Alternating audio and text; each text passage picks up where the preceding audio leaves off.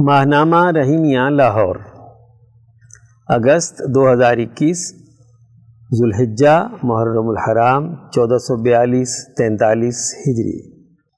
ارشاد گرامی حضرت اقدس مولانا شاہ عبد القادر رائے پوری قدس سرہ، مسند نشین ثانی، خانقاہ عالیہ رحیمیہ رائے پور۔ حضرت مفتی کفایت اللہ صاحب دہلوی کے متعلق تو اہل علم کو معلوم ہے کہ وہ عصر حاضر کی سیاست کو خوب سمجھتے ہیں۔ ہم نے تو ان کی حقانیت اور ذہانت کی تعریف حضرت شیخ الہند مولانا محمود حسن رحمہ اللہ سے سنی ہوئی ہے، اور وہ بھی کانگریس کی غیر فرقہ وارانہ سیاست کی حمایت کرتے ہیں۔ یہاں اس موقع پر خواجہ عبدالحی فاروقی صاحب نے بیان کیا کہ سردار پٹیل جو بڑا ہی فہیم اور ذہین مانا جاتا ہے، جس نے بارہا اپنی قابلیت کے جوہر اسمبلی میں بھی دکھائے اور ہندوستان کے انگریز وائسرائے تک سے معافی منگوائی، وہ فساد کوہاٹ تحقیقاتی کمیٹی کے صدر تھے اور مفتی محمد کفایت اللہ صاحب اراکین میں سے تھے، تو مفتی صاحب کی قابلیت کی پٹیل نے بھی یہ کہہ کر بہت تعریف کی کہ انہوں نے ایسے سوالات مرتب کیے جو بے نظیر اور غیر معمولی تھے۔ سیکشن درس قرآن، عنوان مشترکہ وسائل کی منصفانہ تقسیم، شہری زندگی کا ایک اہم قانون۔ تفسیر شیخ التفسیر مفتی عبد الخالق آزاد رائے پوری۔ بسم اللہ الرحمن الرحیم۔ وَإِذِ اسْتَسْقَىٰ مُوسَىٰ لِقَوْمِهِ فَقُلْنَا اضْرِب بِّعَصَاكَ الْحَجَرَ فانفجرت من اثنتا عشرۃ عینا قد علم کل اناس مشربهم کلوا واشربوا من رزق اللہ ولا تعثوا فی الارض مفسدین۔ البقرہ آیت نمبر چھ۔ اور جب پانی مانگا موسیٰ نے اپنی قوم کے واسطے تو ہم نے کہا مار اپنے عصا کو پتھر پر، سو بہہ نکلے اس سے بارہ چشمے، پہچان لیا ہر قوم نے اپنا گھاٹ، کھاؤ اور پیو اللہ کی روزی اور نہ پھرو ملک میں فساد میں چاہتے۔ گزشتہ آیات سے بنی اسرائیل پر اللہ تعالیٰ کے انعامات کے بیان کا سلسلہ جاری ہے۔ چنانچہ پہلے فرعون کی غلامی سے آزادی، تورات کا نزول، شخصی تربیت کے امور، صحرائی زندگی میں من و سلوہ ایسے انعامات کا ظہور، صحرا سے نکل کر مکمل شہری زندگی سے پہلے بستی اور قریہ میں نزول، اور شہری زندگی کے ابتدائی درجے سے متعلق امور بیان کیے گئے تھے۔ نیز ہر مرحلے پر بنی اسرائیل کے اکثر لوگوں کی طرف سے ان قوانین کی خلاف ورزی اور مکمل طور پر حضرت موسیٰ علیہ السلام کی فرمانبرداری سے انکار کی نوعیت واضح کی گئی تھی۔ اس آیت سے قریہ اور بستی کی اجتماعی زندگی کا ایک بنیادی اور اہم قانون بیان کیا جا رہا ہے۔ اس قانون میں یہ بات واضح کی جا رہی ہے کہ مشترکہ چیزوں، خاص طور پر کھانے پینے کی اشیاء میں منصفانہ تقسیم کا نظام بنانا ضروری ہے۔ اس کی خلاف ورزی کرنا سوسائٹی میں فساد مچانا ہے۔ پانی کی تقسیم کے حوالے سے یہ بنیادی ضابطہ بیان کیا گیا کہ وَإِذِ اسْتَسْقَىٰ مُوسَىٰ لِقَوْمِهِ، یعنی جب حضرت موسیٰ علیہ السلام بنی اسرائیل کو قریہ یعنی بستی کی اجتماعیت سے نکال کر مصر یعنی شہری زندگی کی اجتماعیت کی طرف لے جا رہے تھے تو ان کا ایک صحرا اور جنگل سے گزر ہوا۔ اس موقع پر انہیں پانی کی ضرورت اور حاجت پیش آتی ہے۔ اس پر انہوں نے مشترکہ طور پر حضرت موسیٰ علیہ السلام سے پانی کا مطالبہ کیا تو انہوں نے اللہ تعالیٰ سے اپنی قوم کے لیے پانی مانگا۔ فَقُلْنَا اضْرِب بِّعَصَاكَ الْحَجَرَ فَانْفَجَرَتْ مِنْهُ اثْنَتَا عَشْرَةَ عَيْنًا۔ اللہ تبارک و تعالی نے حضرت موسیٰ علیہ السلام سے ارشاد فرمایا کہ اپنی لاٹھی پتھر پر ماریں۔ اس پر انہوں نے اللہ کے حکم سے ایک بڑے پتھر پر لاٹھی ماری۔ اس طرح اللہ کے حکم سے بنی اسرائیل کے قبیلوں کی تعداد کے مطابق بارہ چشمے پھوٹے۔ حضرت شیخ الہند مولانا محمود حسن تحریر فرماتے ہیں، پتھر سے بارہ چشموں کا نکلنا یہ قصہ بھی اسی جنگل کا ہے۔ پانی نہ ملا تو ایک پتھر پر عصا مارنے سے بارہ چشمے نکلے، اور بنی اسرائیل کے قبیلے بھی بارہ ہی تھے جو کوتاہ نظر انبیاء علیہ السلام کے ان معجزات کا انکار کرتے ہیں. نیستند آدم غلاف آدمند، وہ آدمی نہیں ہے بلکہ ان پر آدمیت کا غلاف چڑھا ہے. دیکھو، مقناطیس تو لوہے کو اپنی طرف کھینچ لیتا ہے، اس پتھر نے پانی کھینچ لیا تو انکار کی کیا وجہ ہے؟ قد علم کل اناس مشربہم، پانی کے چشمے پھوٹے، ہر ایک قبیلے اور قوم نے اپنے پانی کے چشمے کو پہچان لیا اور اپنی ضرورت کے مطابق استعمال شروع کر دیا. حضرت شیخ الہند رحمہ اللہ فرماتے ہیں، بنی اسرائیل کی کسی قوم میں آدمی زیادہ کسی میں کم، ہر قوم کی تعداد کے موافق ایک چشمہ تھا، اور ہر قبیلے کے لیے وجہ شناخت بھی یہی قوم کے افراد کی تعداد اور چشمے کی ساخت میں موافقت اور مطابقت ہونا تھی. یا یہ مقرر کر رکھا تھا کہ پتھر کی فلاں جہت کی فلاں جانب سے جو چشمہ نکلے گا فلاں قوم کا ہوگا. امام انقلاب مولانا عبید اللہ سندھی رحمہ اللہ فرماتے ہیں کہ قبیلوں کے افراد کی تعداد کے مطابق کوئی چشمہ بڑا تھا، کوئی چھوٹا اور کوئی درمیانے درجے کا. ہر ایک قبیلے نے بغیر کسی جھگڑے کے اپنے افراد کی تعداد کے مطابق ان چشموں میں سے ایک ایک چشمہ لے لیا. اس طرح حضرت موسیٰ علیہ السلام نے اللہ تعالیٰ کے حکم سے مشترکہ پانی کی تقسیم کا عدل و انصاف پر مبنی نظام قائم کر دیا. اس سے بنی اسرائیل کو یہ تعلیم دی گئی کہ وہ اجتماعیت کے مشترکہ امور میں عدل و انصاف کو ہمیشہ پیش نظر رکھے. اسی تناظر میں انہیں کہا گیا، کلو وشربو من رزق اللہ، ہر وہ چیز جو زمین میں صاف ستھری اور پاکیزہ صورت میں موجود ہے اور انسان خوش دلی کے ساتھ انہیں استعمال کرتا ہے تو اسے اللہ کی طرف سے دیا ہوا رزق کہا جاتا ہے. اس کا کھانا اور پینا حلال ہے. اس رزق کے صحیح استعمال کی صرف ایک ہی شرط ہے، اور وہ یہ کہ ان چیزوں کا استعمال عدل و انصاف کی بنیاد پر ہو. اللہ تعالیٰ نے اپنا رزق تمام انسانیت کے لیے عام کیا ہے، تو ایسی مشترکہ چیزوں میں عدل و انصاف کی بنیاد پر تقسیم ضروری ہے. وَلَا تَعْثَوْا فِي الْأَرْضِ مُفْسِدِينَ، کسی قوم کے لیے اللہ تعالیٰ کا دیا ہوا رزق اور قومی ملکی وسائل اس قوم کے تمام افراد کے لیے ہیں. کسی ضرورت مند کو اس رزق سے استفادہ کرنے سے نہیں روکا جا سکتا. خاص طور پر اللہ تعالیٰ کی دی ہوئی کھانے پینے کی اشیاء ہر ایک محتاج تک پہنچنی چاہیے. مشترکہ قومی وسائل کی تقسیم منصفانہ ہونا ضروری ہے. چنانچہ اجتماعی نظام قائم کرتے ہوئے ایسی مشترکہ چیزوں کی تقسیم میں ناانصافی برتنا اور ظلم کرنا فساد کہلاتا ہے. کسی اجتماعی نظام میں اس سے بڑھ کر اور فساد نہیں ہو سکتا. ہر سطح کی اجتماعیت تقاضا کرتی ہے کہ اس میں بسنے والے ہر محتاج کی ضرورت کو پورا کیا جائے اور ان کے لیے وسائل کو روک کر زمین میں فساد نہ مچایا جائے. اس آیت میں شہری زندگی کی اجتماعیت کو درست خطوط پر استوار رکھنے کے لیے مشترکہ وسائل کی منصفانہ تقسیم کا بڑا بنیادی قانون واضح کیا جا رہا ہے. یہ بنی اسرائیل پر ایک بہت بڑا انعام تھا.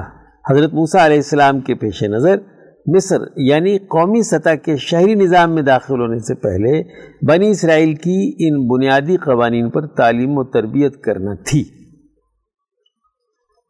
اتنے بڑے انعام کے باوجود بنی اسرائیل کے لوگ ان قوانین کی پابندی نہ کر کے اور فساد مچا کر عذاب الہی کے مستحق ہوئے. مسلمانوں کے لیے یہ عبرت ہے. سیکشن درس حدیث، عنوان مومنانہ فراست کا تقاضا، تحریر مولانا ڈاکٹر محمد ناصر چنگ، عن ابی ہریرہ رضی اللہ عنہ عن النبی صلی اللہ علیہ وسلم قال لا يلدغ المؤمن من حجر واحد مرتين، صحیح البخاری چھ ہزار ایک سو تینتیس. حضرت ابو ہریرہ رضی اللہ عنہ سے روایت ہے کہ رسول اللہ صلی اللہ علیہ وسلم نے فرمایا، مومن ایک سوراخ سے دو بار نہیں ڈسا جاتا. مومن کو عقل مند اور دانا ہونا چاہیے اور کسی بھی انفرادی، اجتماعی، قومی اور بین الاقوامی امر کا فیصلہ حالات و واقعات کے پس منظر اور پیش منظر کو سامنے رکھ کر کرنا چاہیے. کسی سے بار بار دھوکہ کھانے کی عادت مومنانہ فراست کے خلاف ہے. کسی کو بار بار ظلم اور استحصال کرنے کا موقع دینا مومن کی خوبی نہیں ہو سکتی۔ مومن عدل و انصاف کو قائم کرنے کا ذمہ دار ہوتا ہے، اور جو عیاری سے اس راہ میں رکاوٹ ڈالنے کی کوشش کرے تو مومن اسے یہ عمل بار بار نہیں کرنے دیتا۔ ابو عزہ شاعر، جو حضرت مصعب بن عمیر رضی اللہ عنہ کا بھائی تھا، وہ نبی صلی اللہ علیہ وسلم کے مخالف ان سرکردہ لوگوں میں سے تھا جو حضور صلی اللہ علیہ وسلم کے خلاف سازشیں تیار کرتے تھے۔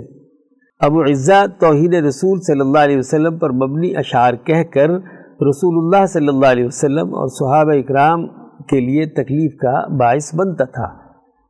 یہ غزوہ بدر میں گرفتار کر لیا گیا تو اس نے معافی طلب کی اور یہ کہا کہ میں آئندہ آپ کو نہیں ستاؤں گا، لیکن رہائی پاتے ہی اس نے پھر حضور صلی اللہ علیہ وسلم کے بارے میں توہین آمیز اور مسلمانوں کے خلاف اشتعال انگیز اشعار کہنے شروع کر دیے۔ غزوہ احد میں یہ دوبارہ پکڑا گیا۔ یہ پھر کہنے لگا کہ آپ تو بڑے مہربان اور بڑے بردبان ہیں، آپ مجھے چھوڑ دیں، میں آپ کو پھر نہیں ستاؤں گا۔ اس موقع پر رسول اللہ صلی اللہ علیہ وسلم نے یہ گراں قدر جملہ ارشاد فرمایا کہ مومن ایک سوراخ سے دو بار نہیں ڈسا جاتا۔ ہمارے خطوں کو انگریز سے آزاد ہوئے چوہتر سال ہو گئے ہیں۔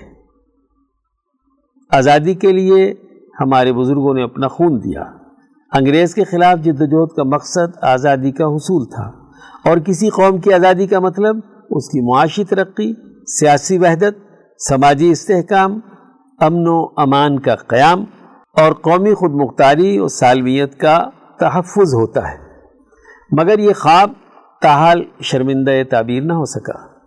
ہماری مقتدرہ اور لیڈرشپ پون صدی سے قوم کو حقیقی آزادی کے حوالے سے دھوکہ دیتی چلی آ رہی ہے، اور ہم قومی مسائل کو شعوری بنیادوں پر تاحال سمجھنے کی کوشش نہیں کر رہے۔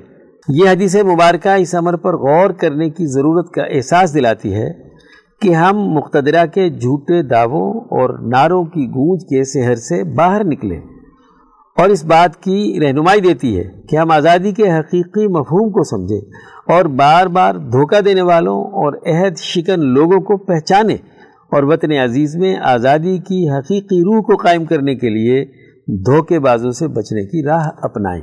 سیکشن صحابہ کا ایمان افروز کردار۔ عنوان: حضرت ابن عمر رضی اللہ عنہ اور جماعتی زندگی میں باہم تعاون کے رویے۔ تحریر: مولانا قاضی محمد یوسف حسن عبدال۔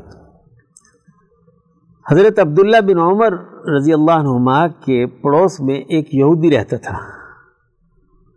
ایک بار ایک بکری ذبح کی، گھر والوں سے پوچھا کہ تم نے ہمارے یہودی ہمسائے کے پاس گوشت ہدیہ بھیجا یا نہیں؟ رسول اللہ صلی اللہ علیہ وسلم نے فرمایا ہے کہ مجھ کو جبرائیل نے ہمسایوں کے ساتھ حسن سلوک کرنے کی اس شدت سے وصیت کی کہ میں نے سمجھا کہ اس کو شریک وراثت بنا دیں گے۔ سنن ابی داؤد۔ حضرت ابن عمر فرماتے ہیں کہ جب ہم لوگ حضور صلی اللہ علیہ وسلم سے ہر بات سننے اور ماننے پر بیعت کرتے تھے تو آپ یہ فرما دیا کرتے تھے کہ یوں کہو کہ جو بات میرے بس میں ہوگی، یعنی باہم وسعت کا معاملہ رکھنا۔ مجاہد کہتے ہیں کہ میں ایک سفر میں حضرت ابن عمر کے ساتھ تھا۔ جب میں سواری پر سوار ہونے لگتا تو وہ میرے پاس آ کر میری رکاب پکڑ لیتے، اور جب میں سوار ہو جاتا تو وہ میرے کپڑے ٹھیک کر دیتے۔ چنانچہ ایک مرتبہ وہ میرے پاس اسی کام کے لیے آئے تو میں نے کچھ ناگواری کا اظہار کیا تو انہوں نے فرمایا، اے مجاہد، تم بڑے تنگ اخلاق ہو۔ حضرت ابن عمر فرماتے ہیں کہ میں جنگ یمامہ کے دن عبداللہ بن مخرمہ کے پاس آیا۔ وہ زخموں سے نڈھال ہو کر زمین پر پڑے ہوئے تھے۔ میں ان کے پاس جا کر کھڑا ہو گیا تو انہوں نے کہا، اے عبداللہ بن عمر، کیا روزہ کھولنے کا وقت ہو گیا؟ میں نے کہا، جی ہاں۔ انہوں نے کہا، لکڑی کی اس ڈھال میں پانی لے آؤ تاکہ میں اس سے روزہ کھول لوں۔ ابن عمر فرماتے ہیں کہ میں پانی لینے حوض پر گیا۔ حوض پانی سے بھرا ہوا تھا۔ میرے پاس چمڑے کی ایک ڈھال تھی، میں نے اسے نکالا اور اس کے ذریعے حوض میں سے پانی لے کر ابن مخرمہ کی لکڑی والی ڈھال میں ڈالا۔ پھر وہ پانی لے کر میں حضرت ابن مخرمہ کے پاس آیا، آ کر دیکھا تو ان کا انتقال ہو چکا تھا۔ حضرت عبداللہ بن عمر رضی اللہ عنہ فرماتے ہیں کہ حضور صلی اللہ علیہ وسلم نے لڑنے کے لیے ایک جماعت بھیجی، میں بھی اس میں تھا، کچھ لوگ میدان جنگ سے پیچھے ہٹے، میں بھی ان ہٹنے والوں میں تھا۔ واپسی پر ہم نے کہا کہ ہمیں کیا کرنا چاہیے، ہم تو دشمن کے مقابلے سے بھاگے ہیں اور اللہ تعالیٰ کی ناراضگی لے کر واپس لوٹ رہے ہیں۔ پھر ہم نے کہا کہ ہم لوگ مدینے جا کر رات گزار لیں گے، پھر اس کے بعد حضور صلی اللہ علیہ وسلم کی خدمت میں حاضر ہوں گے۔ پھر ہم نے کہا نہیں، ہم سیدھے جا کر حضور صلی اللہ علیہ وسلم کی خدمت میں اپنے آپ کو پیش کر دیں گے، اگر ہماری توبہ قبول ہو گئی تو ٹھیک ہے، ورنہ ہم مدینہ چھوڑ کر کہیں اور چلے جائیں گے۔ ہم فجر کی نماز سے پہلے آپ صلی اللہ علیہ وسلم کی خدمت میں حاضر ہوئے۔ ہماری خبر ملنے پر آپ صلی اللہ علیہ وسلم باہر تشریف لائے اور فرمایا یہ لوگ کون ہیں؟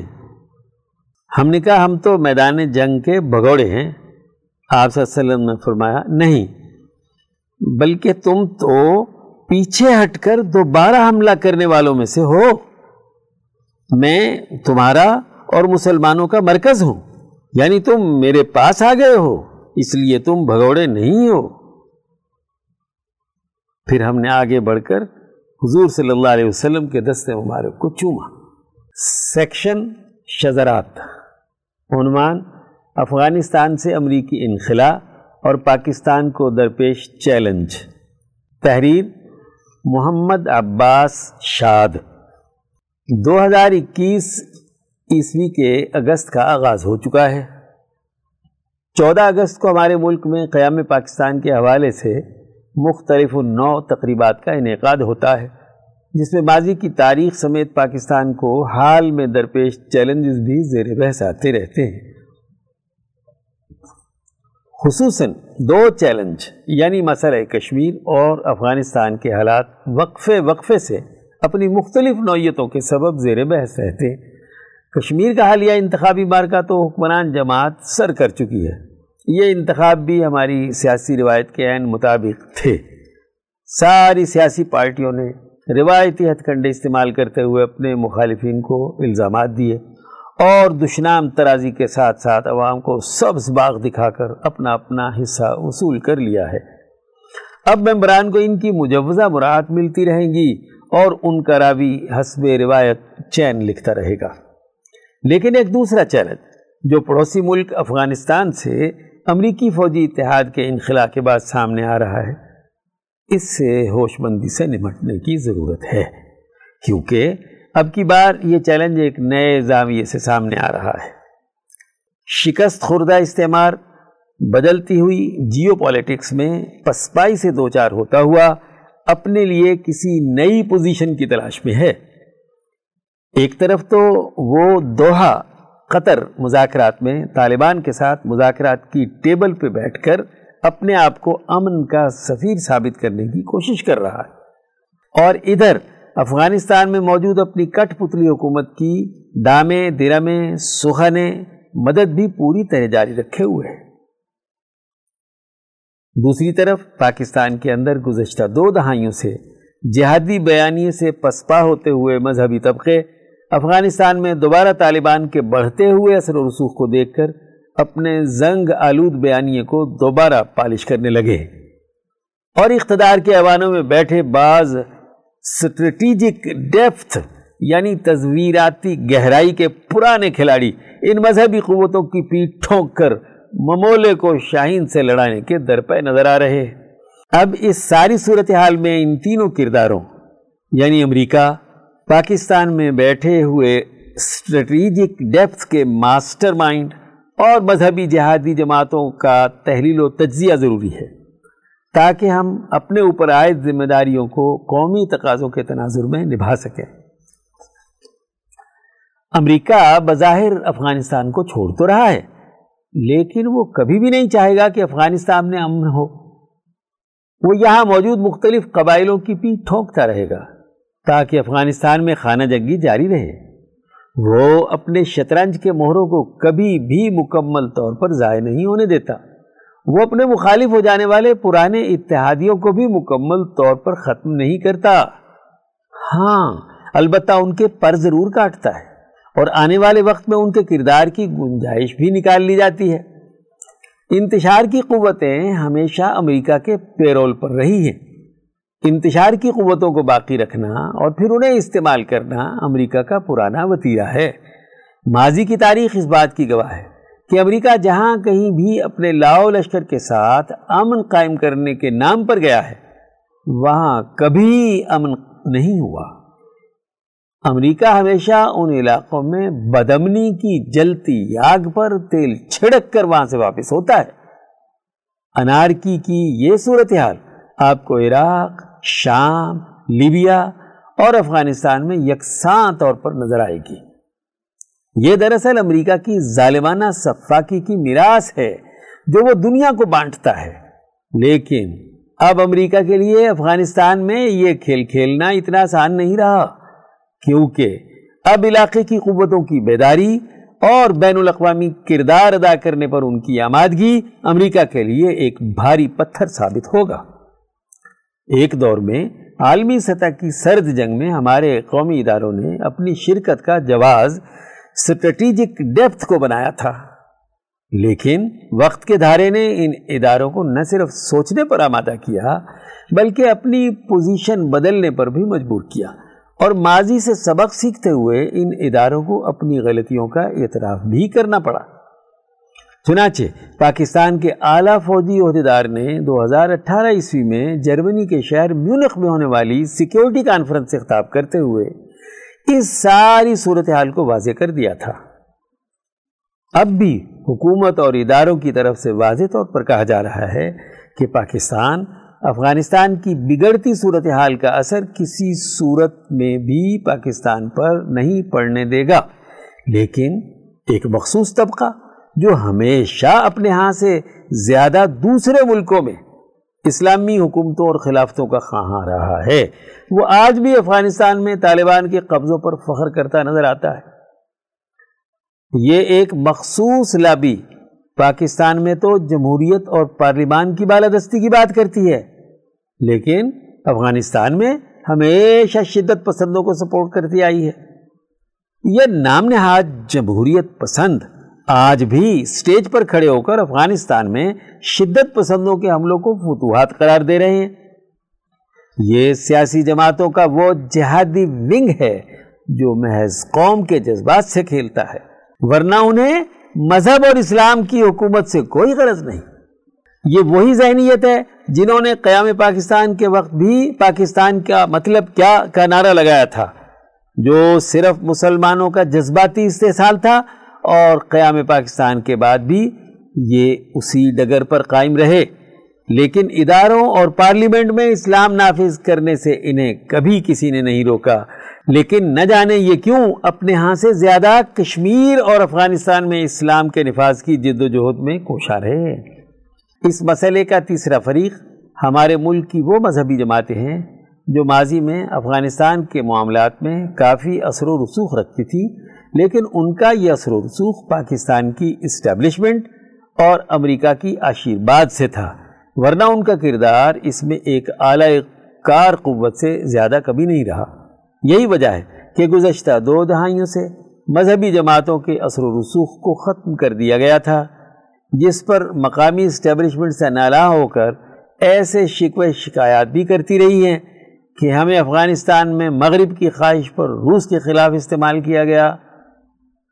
اب امریکہ نے خطے میں نئے داؤ پیچ کھیلنے شروع کیے ہیں، تو یہ پھر اس کھیل میں حصے دار بننے کی کوشش کر رہے ہیں، لیکن اب پاکستان اور افغانستان کے عوام ان جماعتوں کے کردار کو جان چکے ہیں اور وہ ان پر اعتماد کرنے کو تیار نہیں ہیں۔ سیکشن افکار شاہ ولی اللہ، عنوان طہارت اور اخبات کی اصل روح، مترجم مفتی عبد الخالق آزاد رائے پوری۔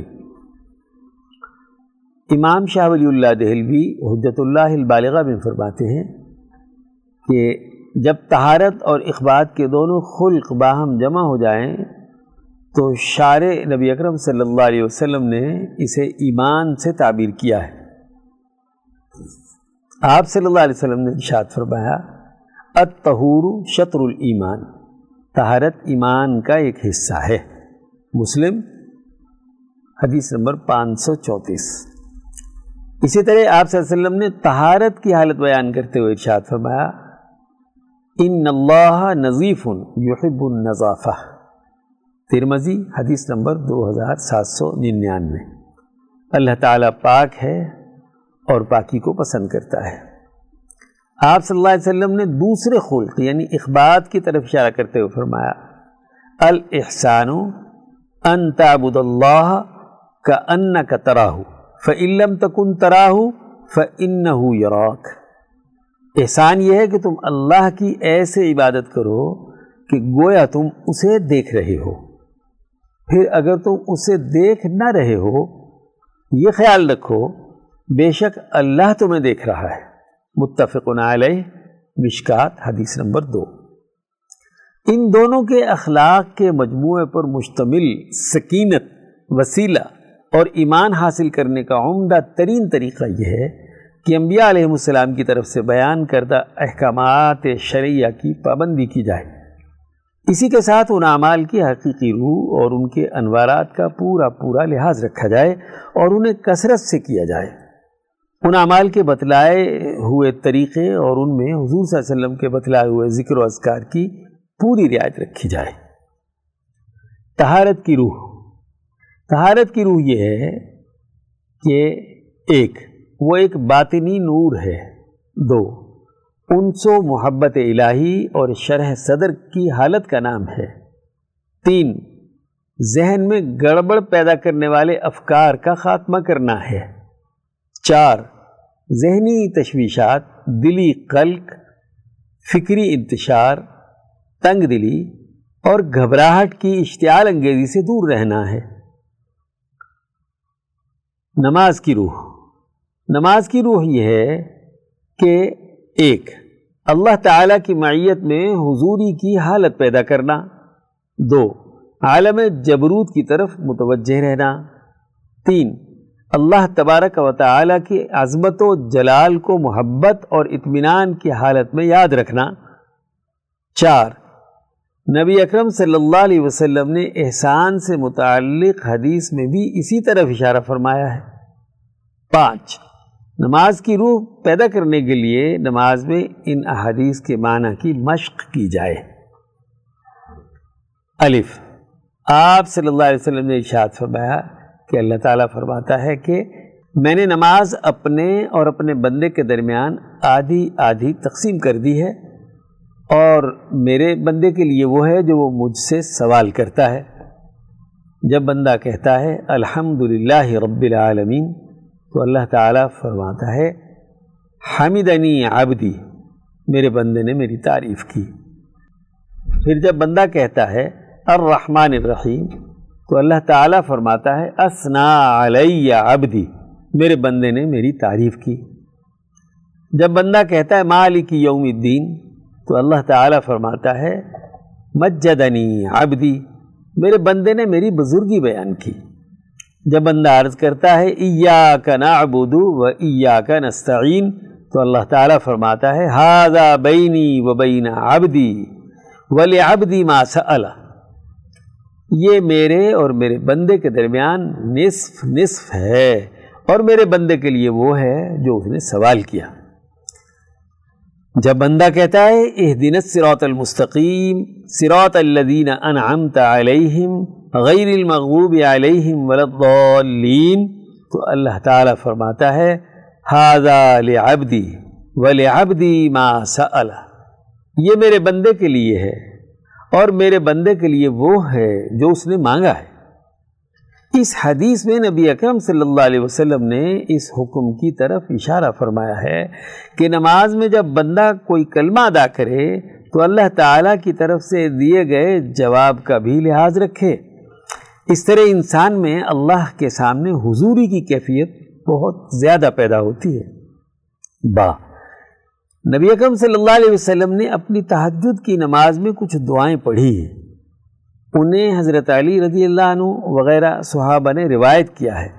ان دعاؤں کے معنی کا لحاظ رکھ کر انہیں پڑھے.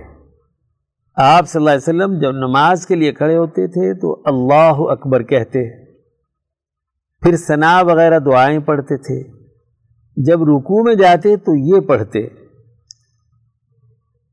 اللہم لک رکعت وبک آمنت ولک اسلمت خشع لک سمعی وبصری ومخی وعظمی وعصبی. جب رکوع سے سر اٹھاتے تو یہ پڑھتے اللہم ربنا لک الحمد ملء السماوات وملء الارض وملء ما بینہما وملء ما شئت من شیء بعد. جب سجدے میں جاتے تو یہ دعا پڑھتے ہیں اللہم لک سجدت وبک آمنت ولک اسلمت سجد وجہی للذی خلقہ وصورہ وشق سمعہ وبصرہ تبارک اللہ احسن الخالقین. پھر تشہد اور سلام کے درمیان یہ دعا پڑھتے ہیں اللہم اغفر لی ما قدمت وما اخرت وما اسررت وما اعلنت وما اسرفت وما انت اعلم به منی انت المقدم وانت المؤخر لا الہ الا انت. مسلم حدیث نمبر ایک ہزار آٹھ سو بارہ، ترمذی حدیث نمبر تین ہزار چار سو اکی، من ابواب الاحسان باب نمبر ایک، علم الشرائع والاحسان، حجت اللہ البالغہ. سیکشن تاریخ اسلام کے ناقابل فراموش واقعات. عنوان: اندلس میں علوم و فنون کی ترقی، خلفائے بنی امیہ کے رہین منت. تحریر: مفتی محمد اشرف عاطف، لاہور. اندلس یعنی ہسپانیہ میں سائنسی و ادبی علوم کی ترقی بھی خلفائے بنو امیہ کی رہین منت ہے. اگرچہ اندلس میں علوم کا ارتقاء بغداد اور دمشق کی نسبت دیر سے ہوا، اس کی وجہ یہ تھی کہ شروع میں سیاسی عدم استحکام تھا، جبکہ علمی و معاشی اور تہذیبی ترقی کے لیے سیاسی طور پر امن و استحکام ضروری ہوتا ہے. جب عبد الرحمن الناصر خلیفہ بنے تو ان کی کوششوں سے ملک میں ہر طرح سے استحکام قائم ہوا. وہ خود چونکہ عالم، فاضل اور کشادہ ذہن کے مالک تھے، تو ان کے دور میں علم و فن اور سائنسی علوم کے فروغ کے لیے کوششیں شروع ہوئیں. تہذیب و ثقافت کو نئی جہتیں عطا ہوئیں. سائنسی علوم کی حقیقی بنیاد بھی انہی کے دور میں پڑی. ان کے دور کی ایک خصوصیت یہ تھی کہ یہ آزادی افکار کا دور تھا. لوگ آزادانہ سائنس و فلسفے کی تعلیم حاصل کرنے لگے. سائنسی علوم کی مختلف شاخوں میں باقاعدہ تصنیف و تالیف کا سلسلہ شروع ہوا. عبد الرحمن الناصر نے یونانی علوم کی وہ کتابیں جن کا بغداد میں عربی ترجمہ ہو چکا تھا، وہ بغداد سے منگوائیں. انہیں سائنسی علوم کی بنیاد بنا کر مزید تحقیقات کا آغاز کیا گیا. یونانی اہل علم کا انداز فکر فلسفیانہ موشگافیوں تک محدود تھا، تاہم مسلم سائنسدانوں نے اپنی تحقیقات میں تجربے کو کسوٹی قرار دیا. اس تجرباتی سائنسی طریقہ کار کے اصل بانی تو بغداد کے مسلم سائنسدان ابو البرکات بغدادی دس سو پینسٹھ عیسوی تا گیارہ سو پچپن عیسوی ہیں، جنہوں نے اسلام کی آفاقی تعلیمات کی سائنسی شواہد کے ساتھ مطابقت پر غور و خوض کرنے کے بعد اسلام قبول کیا. مسلمانوں نے اس فکر کو فروغ دیا اور باور کیا کہ تجربہ ہی وہ کسوٹی ہے جو سائنسی علوم میں حقیقت تک رسائی کا ذریعہ ہے. چنانچہ اندلس میں بھی سائنسی علوم کے حصول کے لیے تجربہ ہی حتمی کسوٹی قرار پایا. یوں تو اکثر علوم و فنون پر اندلس میں کام کا آغاز ہوا، تاہم علم طب، علم حیات اور علم نباتات پر دیگر علوم و فنون کی نسبت زیادہ تحقیق و تجربات ہوئے. علم طب: اندلسی سائنسدانوں نے علم طب پر بہت نمایاں کام کیا. اگرچہ اندلس میں طبی علوم کا تعارف ایشیا سے ہجرت کر کے آنے والے اطباء کے ذریعے سے ہوا، جو طبی کتب کا ذخیرہ بھی اپنے ساتھ لائے تھے. یونس الحراقی، اسحاق بن عمران، اسحاق بن سلیمان اور ابن الجزار خصوصی طور پر اندلس میں طبی علوم کے فروغ کا ذریعہ بنے۔ طب کے جن معروف شعبوں پر کام ہوا وہ یہ تھے: ایک، امراض کی تشخیص، دو، امراض اطفال، تین، امراض نسواں، چار، امراض چشم، اور پانچ، سرجری۔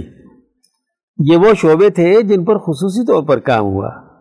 امراض کی تشخیص میں اس قدر مہارت تھی کہ نبض سے مرض کی تشخیص کر لی جاتی۔ ابن الاسم تو تشخیص امراض میں اس قدر ماہر تھا کہ محض نبض سے دیکھ کر معلوم کر لیتا تھا کہ مریض کیا کھا کر آیا ہے۔ سرجری میں ابو القاسم الزہراوی اندلسی اطباء میں سر فہرست شمار کیے جاتے ہیں۔ سیکشن: ملکی معیشت، عنوان: کرپٹو کرنسی کے اثرات، تحریر: محمد کاشف شریف، راولپنڈی۔ آج جدید ٹیکنالوجی کا دور ہے، جہاں لین دین کے نظام کو سافٹ ویئرز کی مدد سے بڑی حد تک فعال کر لیا گیا ہے۔ لوگوں کے پاس لین دین کے ایسے ذرائع آ چکے ہیں جنہیں سمجھنا اور اس کے بعد ان میں سے ٹیکس کی صورت میں اپنا حصہ نکالنا حکومت کے لیے ایک مشکل کام بن چکا ہے۔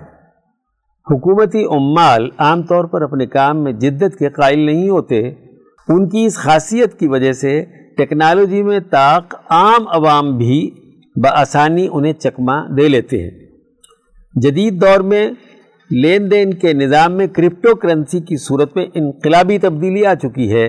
وہ وقت دور نہیں جب حکومت کی اپنی ریٹ، جو بینکنگ اور کرنسی کے نظام کی بنیاد پر قائم رکھتی تھی اور من مرضی کے ٹیکس جمع کرتی تھی، کمزور پڑتی جائے گی۔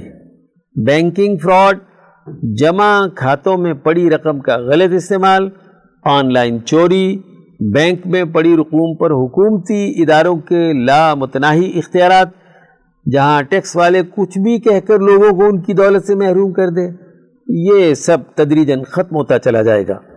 اور بلاک چین ٹیکنالوجی کی بدولت اب دنیا ایک نئے ورلڈ آرڈر کی جانب گامزن ہے۔ کرپٹو کرنسی میں سٹے بازوں کی موجودگی نے بھی اسے اتنا نقصان نہیں پہنچایا۔ اس کی سب سے بڑی وجہ آزادی ہے اور اس پر کسی حکومت کا تصرف نہیں ہے۔ اس وقت اس شعبے کی عالمی سطح پر مالیت پندرہ خرب ڈالرز تک جا پہنچی ہے۔ ڈیجیٹل کرنسی اور کرپٹو کرنسی میں فرق ہے۔ ڈیجیٹل کرنسی کی ریگولیٹر مرکزی حکومت ہوتی ہے اور یہ نظام پیپر کرنسی جیسا ہی ہے، لیکن بلاک چین ٹیکنالوجی سے پیدا ہونے والی کرپٹو کرنسی کا ریگولیٹر کوئی نہیں۔ اس نیٹ ورک کے ممبران ہی اس کے ریگولیٹر ہیں اور ان سب کے پاس اس سے متعلق لین دین کا مکمل ریکارڈ موجود ہوتا ہے، اس لیے اس میں جھوٹ، دھوکہ اور زبردستی وغیرہ کم از کم نیٹ ورک کی سطح پر نہیں ہو سکتا، اور لین دین کسی بھی حکومتی ایجنسی یا بدنیت لوگوں سے بلا خوف و خطر رواں دواں رہے گا۔ اس ٹیکنالوجی کی بنیاد پر اب تو ووٹنگ کا نظام بھی وضع کیا جا رہا ہے۔ اس ٹیکنالوجی کی حیت فائیو جی اور کوانٹم کمپیوٹنگ کی آمد کے بعد مکمل تبدیل ہو جائے گی، کیونکہ اس کے بعد ڈیٹا پروسیسنگ کی رفتار میں ناقابل یقین حد تک اضافہ ہو جائے گا۔ حالیہ دنوں میں چینی کمپنی نے کوانٹم کمپیوٹر کے ذریعے ایک ریاضی کی مساوات کا حل ستر منٹ میں نکال لیا، جسے گوگل کو حل کرنے میں آٹھ سال لگے تھے۔ وہ وقت دور نہیں کہ عالمی اسٹیبلشمنٹ اس طریقہ تبادلہ کو اپنا لے گی، اور اندازہ ہے کہ اول درجے میں حکومتوں کی معاشی اجارہ داری کو زک پہنچے گی، جو بالآخر عالمی ریاستی ڈھانچے کو بدل ڈالے گی۔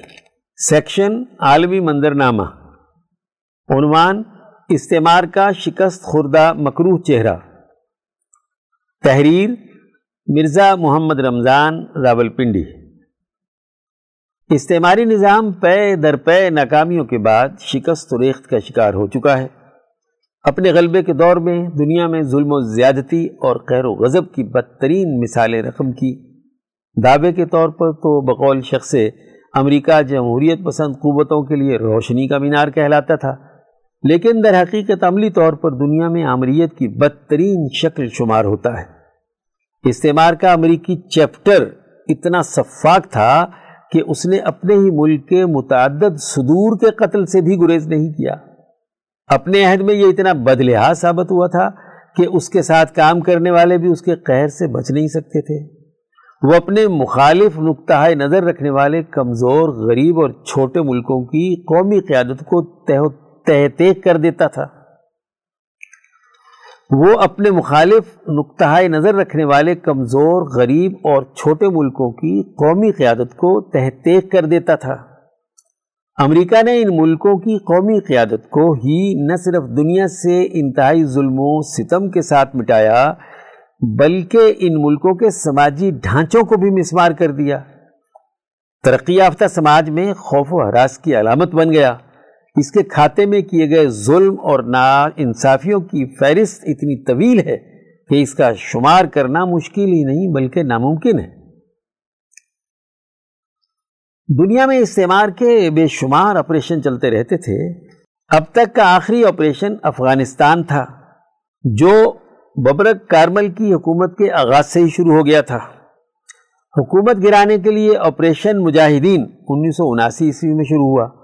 انیس سو چھیاسی عیسوی میں قائم ہونے والی ڈاکٹر نجیب اللہ کی حکومت انیس سو بانوے میں افغانستان کے قصر صدارت تک محدود کر دی گئی. انیس سو چھیانوے میں آپریشن طالبان کے ذریعے ڈاکٹر نجیب اللہ کی حکومت کو اس کی موت کے ساتھ ہی ختم کر دیا گیا. دوسری طرف انیس سو بانوے میں ہی مجاہدین کی متوازی حکومت کھڑی کر دی گئی. اس کی سربراہی شروع میں سبغت اللہ مجددی کو سونپی گئی، جو صرف دو ماہ تک برقرار رہ سکی. بعد میں معاملات پروفیسر برہان الدین ربانی کو منتقل ہو گئے. انیس سو چھیانوے سے دو ہزار ایک تک افغانستان میں ملا محمد عمر کی سربراہی میں امارت اسلامیہ کا طالبان دور شروع ہو گیا. دو ہزار دو عیسوی میں حامد کرزئی کی سربراہی میں اسلامی عبوری حکومت کا آغاز ہوا. اشرف غنی کی آج کی حکومت اسی کا تسلسل ہے. افغانستان میں تمام فوجی آپریشنز گزشتہ صدی کے اختتام تک امریکی ہدایات کے مطابق مکمل کیے جاتے تھے. حالیہ صدی کے آغاز میں پاکستان کی فوجی قیادت تبدیل ہو گئی. نئی قیادت کے رجحانات میں تبدیلی محسوس کی گئی. پاکستان کے پہلے وزیر اعظم نواب زادہ لیاقت علی خان امریکہ کے بعد روس کے دورے کا منصوبہ بنا رہے تھے، جس کی وجہ سے انہیں سولہ اکتوبر انیس سو اکیاون کو راول پنڈی کے کمپنی باغ میں گولی مار کر شہید کر دیا گیا. پاکستان شروع سے امریکی تابعداری میں کام کرتا چلا رہا تھا، لیکن جنرل مشرف کے اقتدار میں آنے کے بعد روس کے ساتھ تعلقات کے نئے دور کا آغاز کیا گیا. مشرف نے روس کا پہلا سرکاری دورہ چار فروری دو ہزار تین کو شروع کیا، جو پانچ سے سات فروری تک جاری رہا. تینتیس افراد کا وفد صدر کے ہمراہ تھا. سی این این کے ہمراہ روسی میڈیا سے بات کرتے ہوئے ایک صحافی نے سوال کیا کہ اس دورے سے آپ کی اس قسم کی توقعات لیے ہوئے ہیں.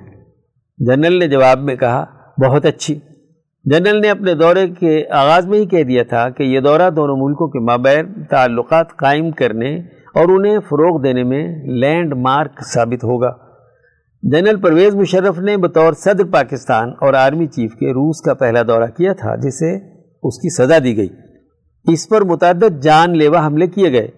ایک حملہ چودہ دسمبر دو ہزار تین کو راول پنڈی میں ہوا، جس میں بڑی مشکل سے اس کی جان بچائی جا سکی. اس کے بعد ایک اور حملہ کیا گیا پچیس دسمبر کو.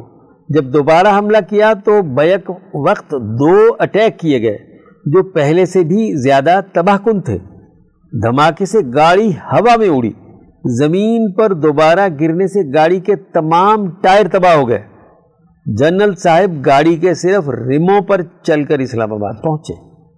عالمی news agency Reuters, fact box, چھ جولائی دو ہزار سات.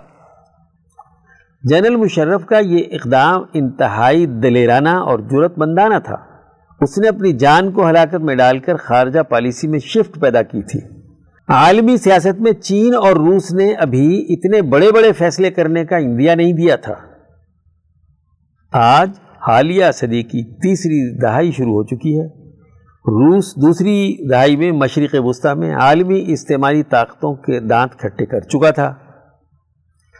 چین معاشی میدان میں معجزاتی حد تک کامیابیاں سمیٹ رہا ہے. خبر رساں ادارے رائٹرز تیرہ جون دو ہزار اکیس کی رپورٹ کے مطابق لندن میں چینی سفارت خانے کے ترجمان نے جی سیون کے عالمی رہنماؤں کو متوجہ کیا ہے. وہ دن کب کے چلے گئے جب چھوٹے ممالک کے گروہ دنیا کی قسمت کا فیصلہ کیا کرتے تھے.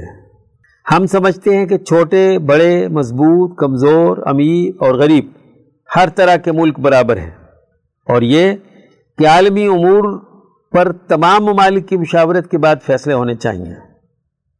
کمیونسٹ پارٹی کی ست سالہ تقریبات کے انعقاد کے موقع پر یکم جولائی دو ہزار اکیس کو چینی صدر نے اپنی تقریر میں کہا کہ چین کو دھمکانے کا وقت گیا. کسی طاقت نے دھونس جمانے کی کوشش کی تو اس کا سر دیوار چین پر مار کر پاش پاش کر دیں گے. اے پی پی شینوا، یکم جولائی دو ہزار اکیس. افغانستان میں چالیس سال قبل استعماری طاقتوں نے جس کھیل کی شروعات کی تھی، آج واپسی کے ذلت آمیز سفر کا آغاز کرنے جا رہی ہے. دوران جنگ خطے میں اعلی کار طبقہ پیدا کرنے کے لیے کھربوں ڈالرز خرچ کیے گئے. خطے سے لوٹتے وقت ساتھ چلنے والی قوتوں کو زیر نگی رکھنے کے لیے ایف اے ٹی ایف کا استعمال شروع کر دیا ہے. دراصل استعمار کے پاس تعمیر کا کوئی پروگرام نہیں ہے. میڈیا کے ذریعے طالبان کے نام پر جو جتھے متعارف کروائے جا رہے ہیں، بیس سال قبل انہی کی حکومت ختم کر کے کرزئی حکومت قائم کی گئی تھی. آج یہ جتھے انہی کی بساط پر نئے انداز میں دوبارہ کھیلنے والے نہیں ہیں، کیونکہ خطے کی طاقتوں نے جس طرح استعماری طاقتوں کو للکارا ہے، یہ جتھے مزید کسی پروکسی وار کا حصہ بنتے دکھائی نہیں دیتے. میڈیا کے ذریعے جو تاثر پھیلانے کی کوشش کی جا رہی ہے کہ طالبان نے اتنے ضلعوں پر قبضہ کر لیا ہے اور لوگ افغانستان کے ہمسایہ ملکوں کی طرف بھاگ رہے ہیں، گویا ایک تو ان ملکوں کو مستقبل میں کسی گیم کا حصہ بنانے کی کوشش کی جائے گی، دوسرا یہ تاثر عام کرنے کی صحیح ہے کہ ہمارے جانے کے بعد کسی میں استعداد نہیں ہے کہ وہ ہماری جگہ لے سکے. گویا خطہ مستقل بدامنی کا شکار رہے گا، حالانکہ دنیا جانتی ہے کہ علاقائی طاقتوں کا مستقبل عالمی امن اور استحکام میں مضمر ہے، لہذا وہ خطے میں اسی کے حصول کی حکمت عملی پر گامزن دکھائی دیتے ہیں. سیکشن خطبات و بیانات. عنوان: اسلام میں اجتماعیت مقصود ہے.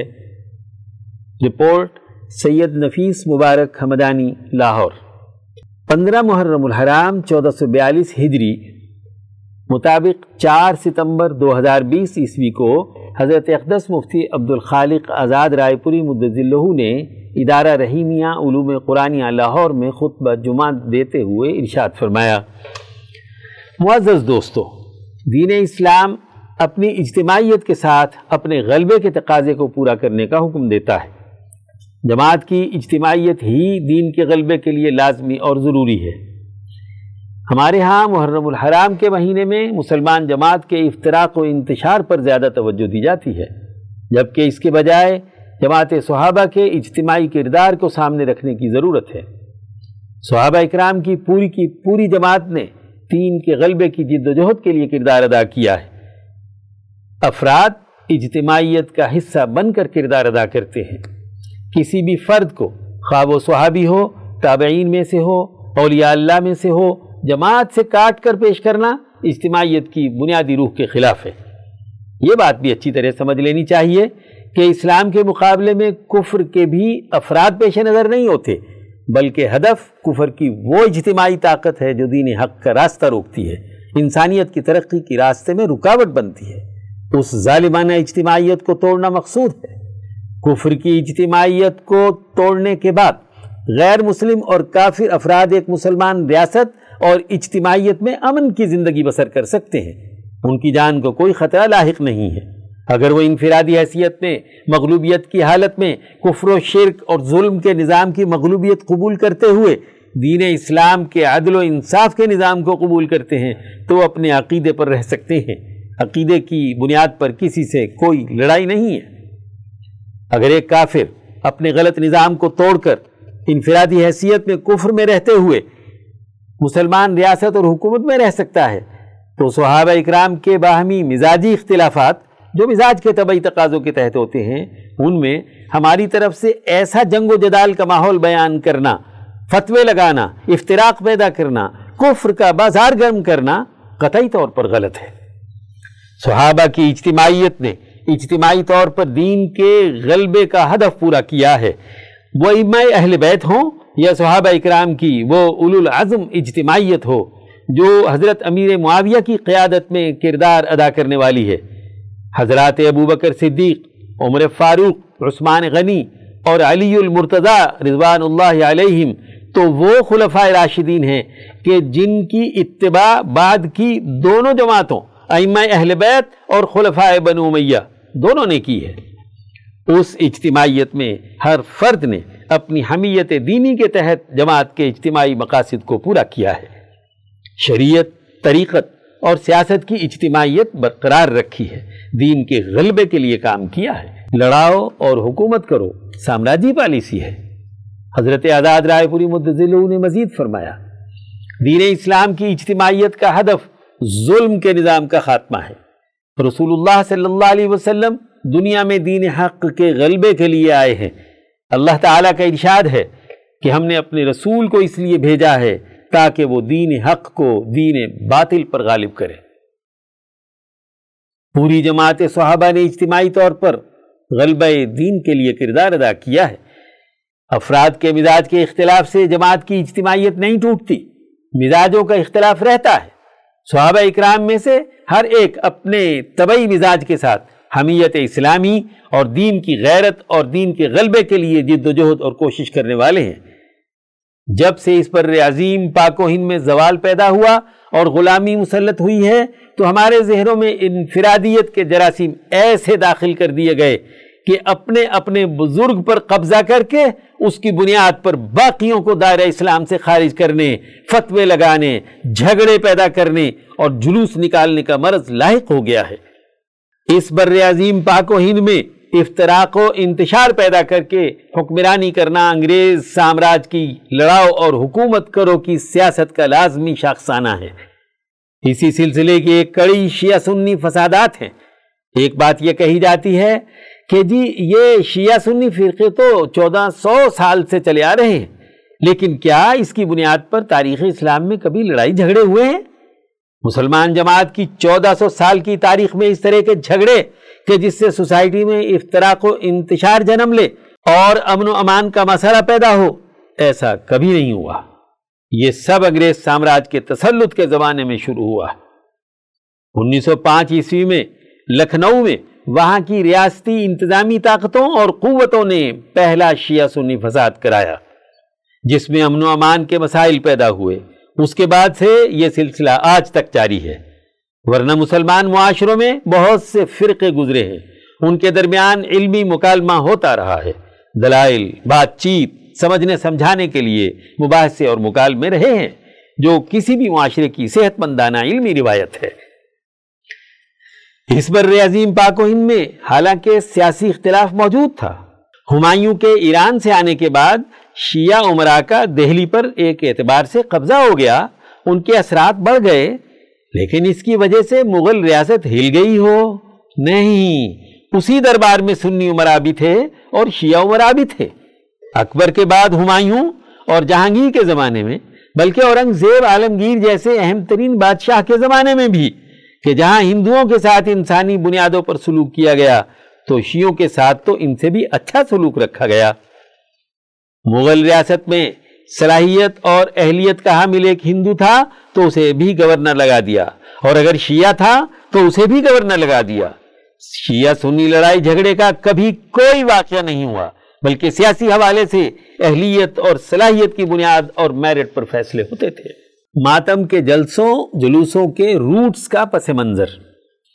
حضرت آزاد رائے پوری مدظلہ نے مزید فرمایا، محرم الحرام کے جلسے جلوسوں کے لائسنس سب سے پہلے انگریز سامراج نے شیعوں اور سنیوں کو دیے، ورنہ قدیم تمام شیعہ علماء کے ہاں حضرت حسین رضی اللہ عنہ کی اس شہادت پر دس محرم کا معمول یہ رہا ہے، حضرت حسین کی یاد میں ان کی اور صحابہ کی دین کے غلبے کی جد و جہد کو یاد کر کے روتے تھے، بس اتنا سا ماتم تھا۔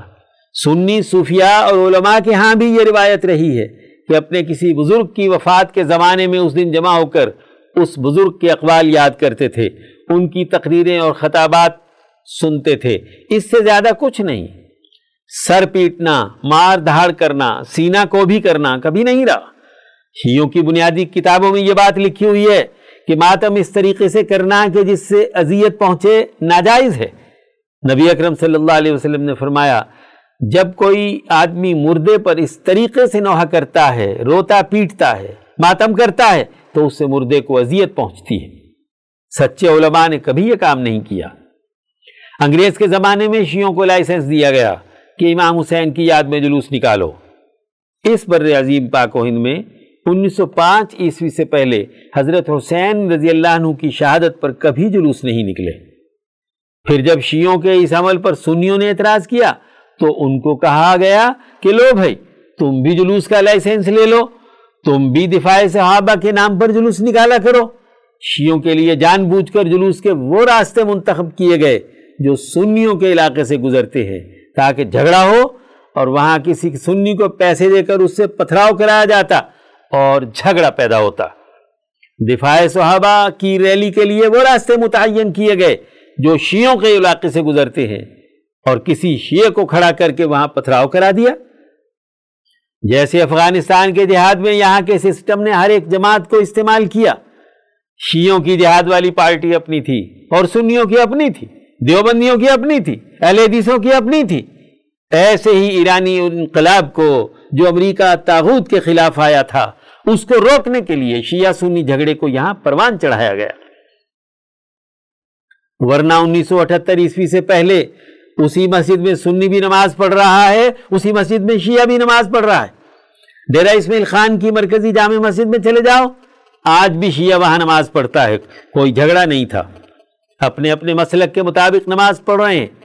لیکن یہاں باقاعدہ محاذ گرم کیا گیا، افتراق و انتشار پیدا کیا گیا۔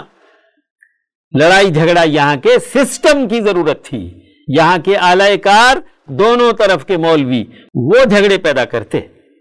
جب سامراج کو اپنی ضرورت پیش آئی تو پھر ملی یکجہتی کونسل بھی بنا دی گئی۔ وہاں شیعہ سنی لیڈر اکٹھے کھا پی رہے ہوتے ہیں، جب باہر نکلتے ہیں تو ان کی زبانیں آگ اگلتی ہیں، کفر اور شرک کے فتوے لگائے جاتے ہیں، ایک دوسرے کی گردنیں اڑائی جاتی ہیں۔ مسلمانوں کا حقیقی دشمن اور آج کا تقاضا۔ حضرت آزاد رائے پوری مدظل اللہ نے مزید فرمایا حقیقت یہ ہے کہ آج مسلمانوں کا دشمن سامراج ہے، طاغوت ہے، سرمایہ داری نظام ہے۔ وہ سرمایہ داری نظام جس نے اس خطے پر کفر اور شرک، ظلم اور ستم کے لیے بدمعاشی پیدا کی، انسانیت کو غلام بنانے کے لیے کردار ادا کیا۔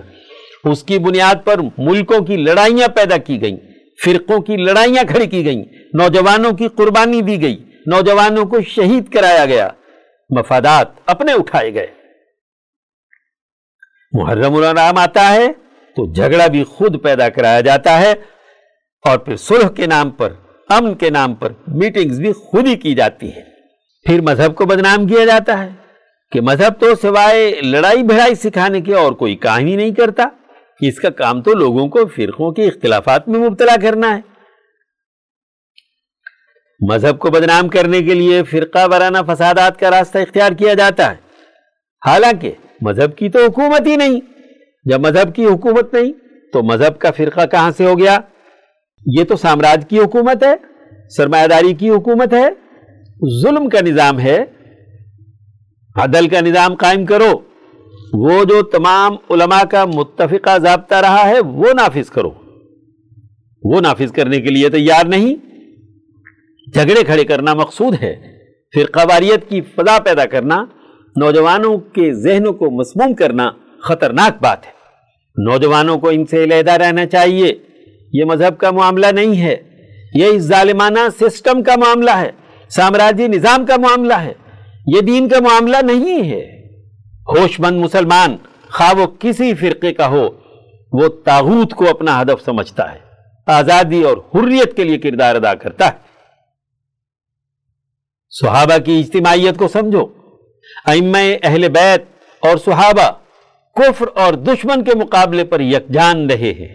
خلافت بنو امیہ میں تابعین، تبع تابعین ہوں یا ائمہ اہل بیت ہوں، انہوں نے انہی بنو امیہ کی بیعت کی ہے، انہی کی بیعت امام زین العابدین اور امام باقر رحمہم اللہ نے کی ہے، انہی کی بیعت امام موسیٰ کاظم اور امام زید رحمہ اللہ نے کی ہے.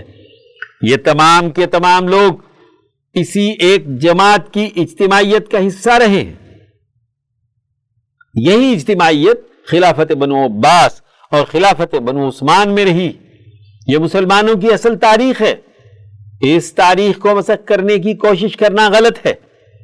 صوفیاء کا دور ہو، محدثین اور فقہا کا تسلسل ہو، ائمہ اہل بیت کا سلسلہ ہو، اولیاء اللہ اور علماء ربانیین کے سلسلے ہوں، یہ ساری ایک جماعت ہے. شریعت، طریقت اور سیاست تینوں کی جامعیت کو لے کر اس جماعت نے غلبہ دین کے لیے کردار ادا کیا ہے. اس نظریے کو سمجھنا آج کے مسلمان کی اہم ضرورت ہے. اس اجتماعیت اور اجتماعی شعور کی بنیاد پر کردار ادا کرنا مسلمان کے لیے لازم ہے. فرقہ واریت سے برات کا اعلان کرنا، امن و امان کو یقینی بنانا، نظریہ اور شعور پیدا کرنا، سامراج کے مقابلے پر عدم تشدد کے اصول پر اپنی اجتماعیت پیدا کرنا آج کے دور کا تقاضا ہے. اللہ تعالی ہمیں اس اجتماعیت کو سمجھنے اور اس کے مطابق کردار ادا کرنے کی توفیق عطا فرمائے، آمین. سیکشن عظمت کے مینار. عنوان: حضرت مولانا لقاء اللہ عثمانی، پانی پتی. تحریر: وسیم اعجاز، کراچی. کسی بھی قوم کی آزادی کی تحریک یقیناً ہمت، حوصلے اور جرأت سے عبارت ہوتی ہے. ہندوستان کی تحریک آزادی میں ٹھیک ایک صدی قبل جاری ہونے والی تحریکات میں بھی جن حریت پسند لوگوں اور خاص طور پر علماء حق نے حصہ لیا، انہوں نے جد و جہد کا حق ادا کیا. ان تحریکات میں سب سے اہم تحریک ریشمی رومال، تحریک خلافت، تحریک عدم تعاون اور جمعیت علماء ہند کا قیام وغیرہ خاص طور پر قابل ذکر ہیں. انہی حریت پسندوں میں پانی پت کے علاقے کا ایک نام حضرت مولانا لقاء اللہ عثمانی پانی پتی بھی ہے. مولانا موصوف اٹھارہ سو نوے عیسوی میں پانی پت میں پیدا ہوئے. ان کے خاندان کو مخدوم جلال الدین کبیر الاولیاء کی اولاد کی نسبت سے علاقے میں قدر و منزلت حاصل تھی. ابتدائی تعلیم پانی پت ہی میں حاصل کی. آبائی پیشہ زراعت تھا، لہذا اپنا ذریعہ معاش بھی اسی کو بنایا. انہوں نے دیکھا کہ یہ دور سیاسی طور پر گہما گہمی کا دور ہے اور وطن عزیز کی حریت و آزادی کے لیے مسلمانان ہند اور خاص طور پر علماء اکرام اپنا بھرپور کردار ادا کر رہے ہیں. چونکہ وہ خود فطری طور پر بہادر اور جرأت کے حامل تھے، اس لیے اس جد و جہد میں اپنا کردار ادا کرنا اپنا مذہبی فریضہ خیال کیا. ہندوستان کی ہمہ گیر تحریک، تحریک خلافت کی جب بنیاد رکھی گئی تو مولانا لقاء اللہ اس وقت بننے والی خلافت کمیٹی کے اراکین میں سے تھے. تحریک خلافت میں سرگرم کردار ادا کرنے کی پاداش میں انہیں قید و بند کی صعوبتیں بھی برداشت کرنا پڑی. تحریک آزادی کے عظیم رہنما حضرت شیخ الہند مولانا محمود حسن رحمۃ اللہ علیہ نے جمعیت علماء ہند کے اجلاس کے خطبہ صدارت نومبر انیس سو بیس میں جن علماء اکرام کی گرفتاری کی پرزور الفاظ میں مذمت فرمائی تھی، ان میں مولانا ظفر علی خان، مولانا فاخر الہ آبادی اور صوفی اقبال کے ساتھ ساتھ مولانا لقاء اللہ عثمانی پانی پتی بھی شامل تھے. اسی خطبہ صدارت میں حضرت شیخ الہند نے دیگر فرزندان ہند کے ساتھ ہونے والی ناانصافیوں کو مسلمانوں پر ظلم قرار دیا تھا. حضرت مولانا سید محمد میاں تحریک خلافت میں مولانا لقاء اللہ کے کردار کو بیان کرتے ہوئے فرماتے ہیں کہ تحریک آزادی کی تمہید تحریک خلافت تھی، اور تحریک خلافت کا پہلا مرد میدان جس نے انیس سو انیس عیسوی اور انیس سو بیس عیسوی کے وحشیانہ جیل خانے کو سب سے پہلے آگے بڑھ کر آباد کیا، یہی خوش وضع، حسین و جمیل لقاء اللہ عثمانی تھا جس کے دور شباب پر ہزاروں حسن قربان ہوتے تھے. بزرگان پانی پت.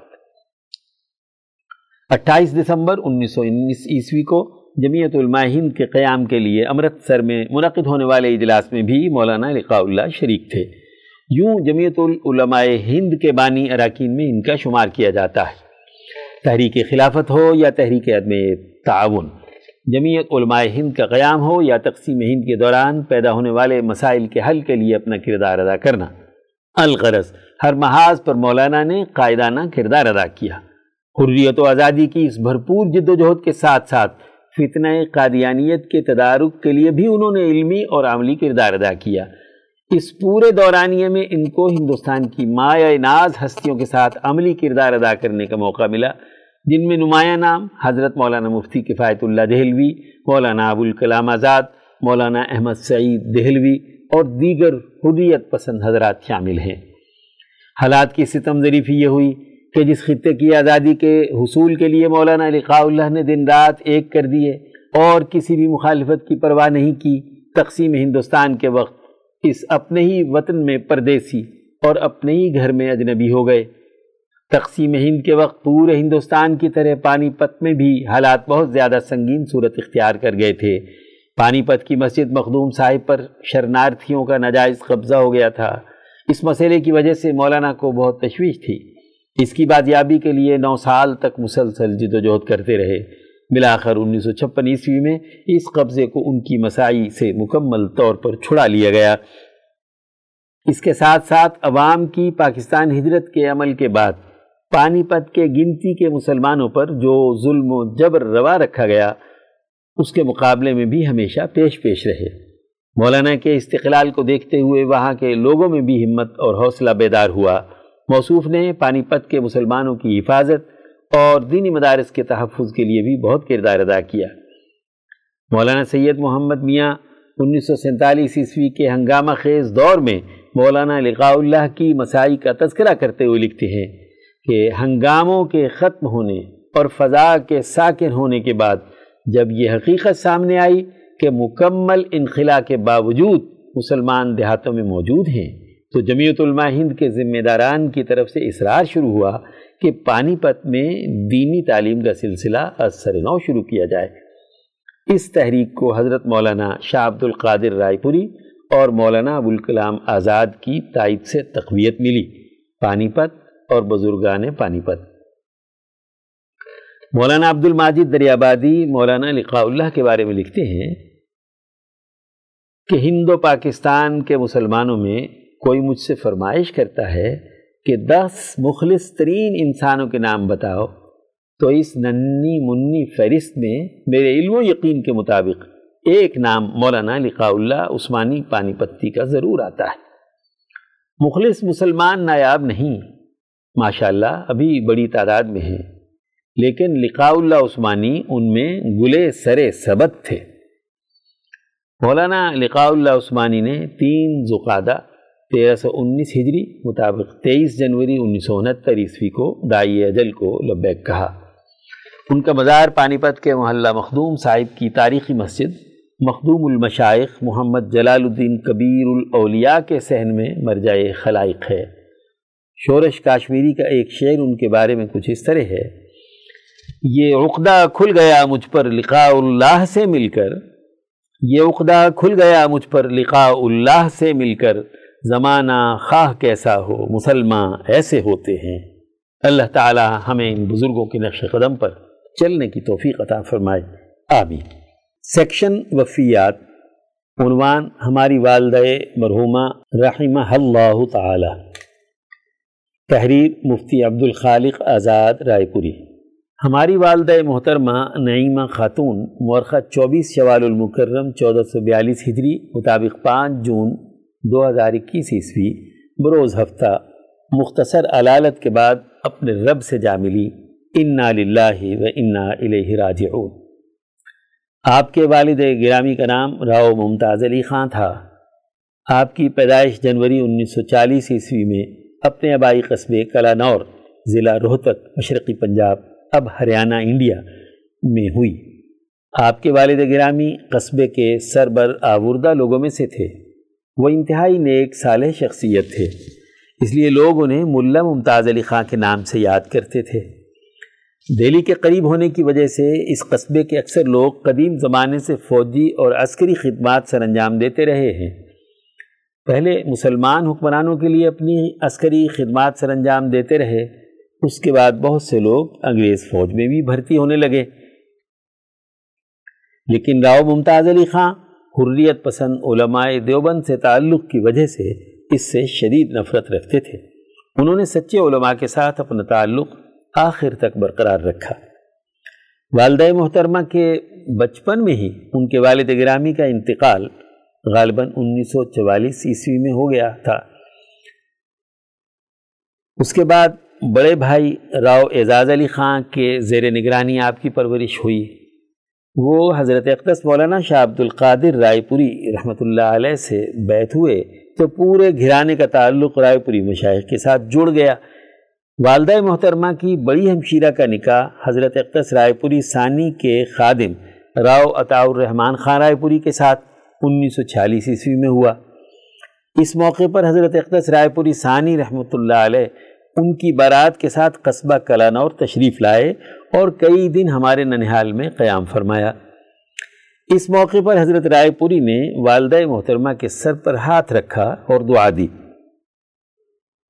والدہ محترمہ پاکستان منتقل ہونے کے بعد انیس سو اٹھاون عیسوی میں حضرت اقدس مولانا شاہ عبد القادر رائے پوری سے لاہور میں بیعت ہوئی۔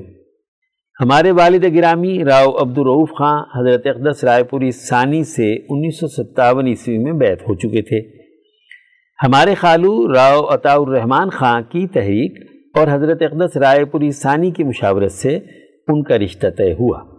حضرت اقدس شاہ عبد القادر رائے پوری رحمۃ اللہ علیہ کے بتیس بی جیل روڈ لاہور میں قیام کے دوران انیس سو ساٹھ عیسوی میں خود حضرت رائے پوری نے ان کا نکاح پڑھایا اور ان کے لیے دعا کی۔ والد گرامی فرمایا کرتے تھے کہ میں جب اس موقع پر حضرت کی قیام گاہ پر پہنچا تو حضرت کا کمرہ متوسلین سے کھچا کھچ بھرا ہوا تھا۔ میں دروازے میں ہی بیٹھ گیا۔ حضرت اقدس رائے پوری ثانی مراقبے کی حالت میں تھے۔ اس موقع پر حضرت نے پوری آنکھیں کھول کر مجھے غور سے دیکھا۔ مجھے یوں محسوس ہوا کہ حضرت کی آنکھوں کی نورانیت میرے وجود میں داخل ہو رہی ہے۔ میں نے اپنے پورے جسم میں عجیب و غریب کیفیت محسوس کی۔ پھر حضرت نے قریب بلایا اور نکاح پڑھایا۔ والد صاحب فرمایا کرتے تھے کہ حضرت رائے پوری کی اس گہری نظر کو میں اب تک اپنے وجود میں سرایت کرتا ہوا محسوس کرتا ہوں اور اس کا فیض پاتا ہوں۔ حضرت اقدس رائے پوری ثانی سے اس تعلق کی وجہ سے والدہ محترمہ حضرت کے بتلائے ہوئے معمولات کو پوری پابندی سے کرتی تھیں۔ حضرت رائے پوری ثانی کے وصال کے بعد حضرت اقدس مولانا شاہ عبد العزیز رائے پوری سے بھی ان کا اسی طرح تعلق رہا۔ حضرت رائے پوری ثالث کا ہارون آباد میں ہمارے گھر پر کئی کئی ہفتے تک قیام ہوا کرتا تھا۔ اس موقع پر آنے والے تمام مہمانوں کے لیے کھانا تیار کروانا اور بڑی تندہی سے حضرت کے لیے خصوصی کھانے تیار کرنا والدہ محترمہ کا بڑا ذوق تھا۔ حضرت رائے پوری ثالث کے حکم پر والد گرامی نے انیس سو پینسٹھ عیسوی میں اپنے گاؤں چک نمبر تہتر فور آر میں تعلیم القرآن کے نام سے ایک مکتب کا آغاز کیا تو طلباء اور استاذ محترم کے کھانے کا انتظام والدہ محترمہ ہی کرتی تھی۔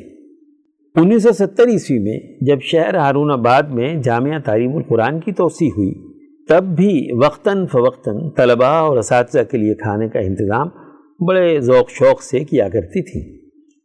والد گرامی اکثر حضرت اقدس رائے پوری ثالث کے ساتھ سفر و حضر میں رہتے تھے۔ والدہ محترمہ تن تنہا گھرداری کا سارا نظام چلاتی اور بچوں کی پرورش میں کردار ادا کر دی۔ حضرت اقدس رائے پوری ثالث کے وصال کے بعد حضرت اقدس مولانا شاہ سعید احمد رائے پوری سے بھی آپ کا تعلق شیخ کی طرح رہا۔ میرے اکثر حضرت اقدس رائے پوری رابع کے ساتھ اسفار کے زمانے میں بھی گھر میں تمام کاموں کی نگرانی فرماتی اور دعائیں کرتی رہتی تھی۔ ان تمام کاموں کے باوجود حضرات مشائخ رائے پور کے بتلائے ہوئے معمولات کی پابندی کرتی تھی۔ صبح تہجد کے لیے جلد اٹھنا، سب کے لیے دعائیں مانگنا ان کا معمول تھا۔ وصال سے تقریباً چار روز پہلے بیمار ہوئیں، بخار ہوا، کچھ کھانسی وغیرہ تھی۔ تین جون کو مجھے ادارہ رحیمیہ کے نئے کیمپس کی تعمیر کے آغاز کے لیے پشاور جانا تھا۔ اس موقع پر بھی انہوں نے بخوشی مجھے جانے کی اجازت دی، حالانکہ بعد میں انہوں نے کسی سے فرمایا کہ ان کے دادا کا انتقال اس وقت ہوا اس کے والد گرامی گھر پر موجود نہیں تھے. لگتا ہے کہ اس کے ساتھ بھی ایسا ہی ہوگا. پشاور پہنچ کر میں نے والدہ محترمہ سے بات کی تو دعا دیتے ہوئے فرمایا کہ تم جس کام کے لیے گئے ہو اللہ تعالیٰ تمہیں کامیاب کرے، باقی اللہ خیر کرے گا. جمعۃ المبارک شام تک طبیعت ٹھیک رہی، پھر اچانک ہفتے کے روز طبیعت خراب ہوئی اور تھوڑی ہی دیر میں دوپہر کو اپنے خالق حقیقی سے جا ملی، اور ہم چاروں بھائیوں راقم سطور، راؤ محمد عبداللہ خان، مولوی عبدالرحیم طاہر اور مولوی عبید اللہ اور دو بہنوں کو سوگوار چھوڑ کر آخرت کی طرف روانہ ہو گئیں. خاک مرقد پر تیری لے کر یہ فریاد آؤں گا، خاک مرقد پر تیری لے کر یہ فریاد آؤں گا، اب دعائے نیم شب میں کس کو میں یاد آؤں گا. خاک مرقد پر تیری لے کر یہ فریاد آؤں گا، اب دعائے نیم شب میں کس کو میں یاد آؤں گا. آسمان تیری لحد پر شبنم افشانی کرے، سبزے نور اس گھر کی نگہبانی کرے.